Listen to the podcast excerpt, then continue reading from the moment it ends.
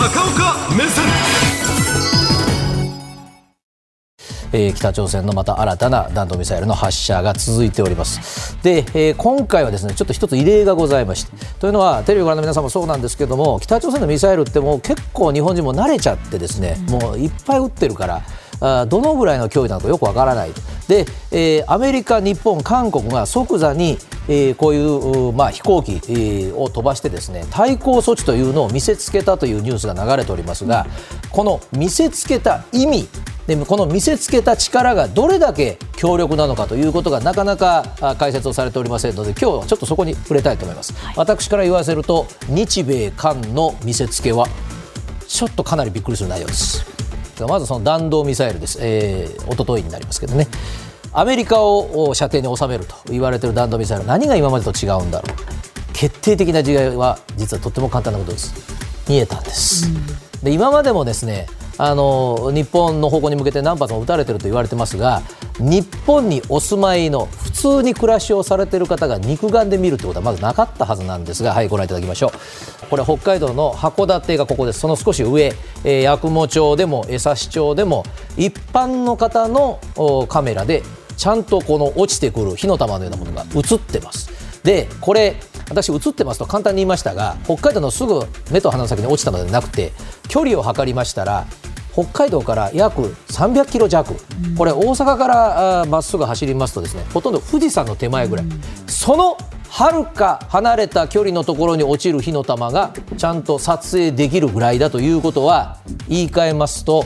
この弾道ミサイルの巨大さというものが大変よくわかります。でもう一つはですねこの弾道ミサイルが防衛省の発表では、まあ、最高高度5700キロと言いますからもう優に宇宙空間なわけです。で今まで北朝鮮があできないことはですね宇宙空間まで上がったミサイルが再び大気圏空気の厚い層に突入して燃え尽きないで米国本土に到達できる能力がない、できないだろうと言われてましたがこれだけ撮影ができるということは、まあ、再突入できるということもある種裏付けられているということなんですがもう一つ珍しい人たちが撮った映像がございます。こちらが動画です、えーこれは撮影者の名前、はい、左下見てください。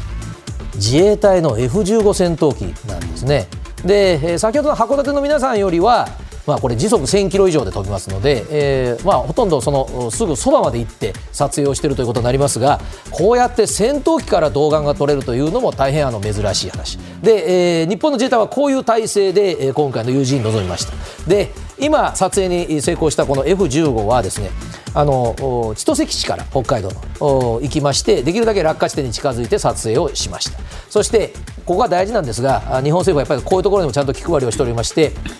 航空救難団というこれ普通はあの戦闘機のパイロットがあ、まあ、遭難したときに救助に行く飛行機ですがこれは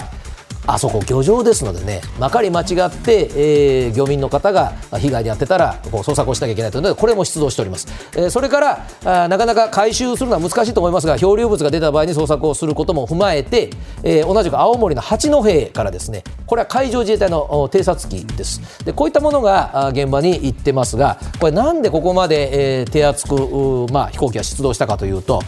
やっぱりね着弾の恐れが出てきたわけです。あれだけ燃え尽きないで落ちてくる。で今回は海です。で漁業の関係者の方も被害がなかった、しかしちょっとしたズレでもう優に日本の陸地に落ちてしまうという危険性をもう明らかに目の前にしましたのでやはり自衛隊もあれだけの体制で臨んだと。これに対しまして対抗手段でありますがまずこれからご覧いただきましょうか。はい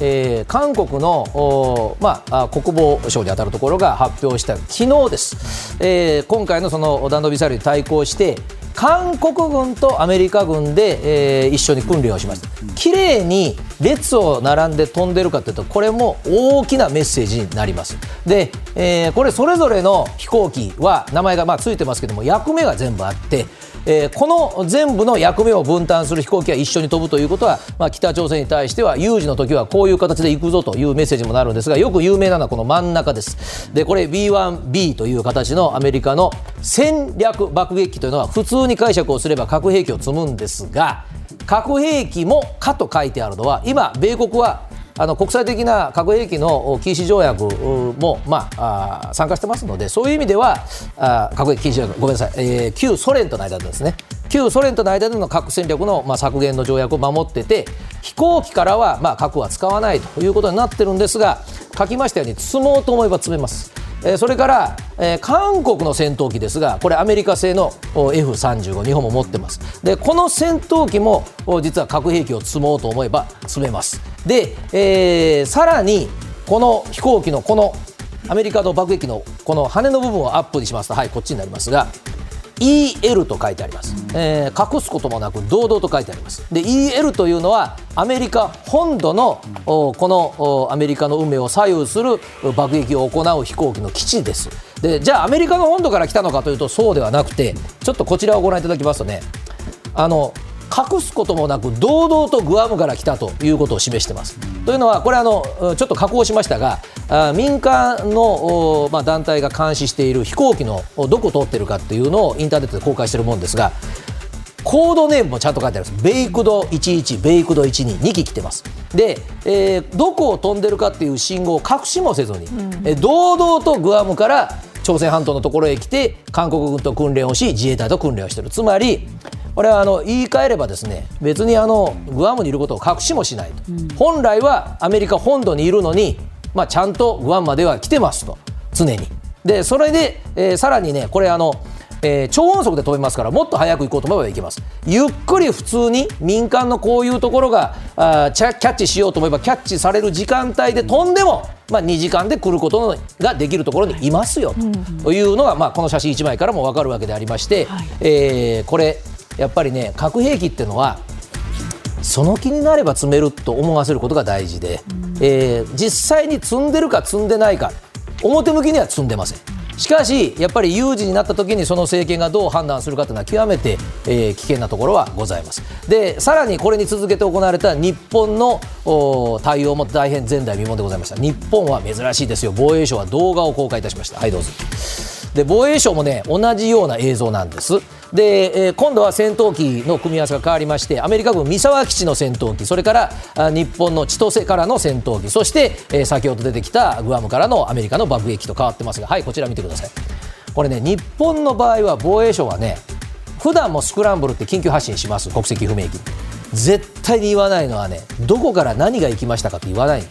対応しましたって言うんです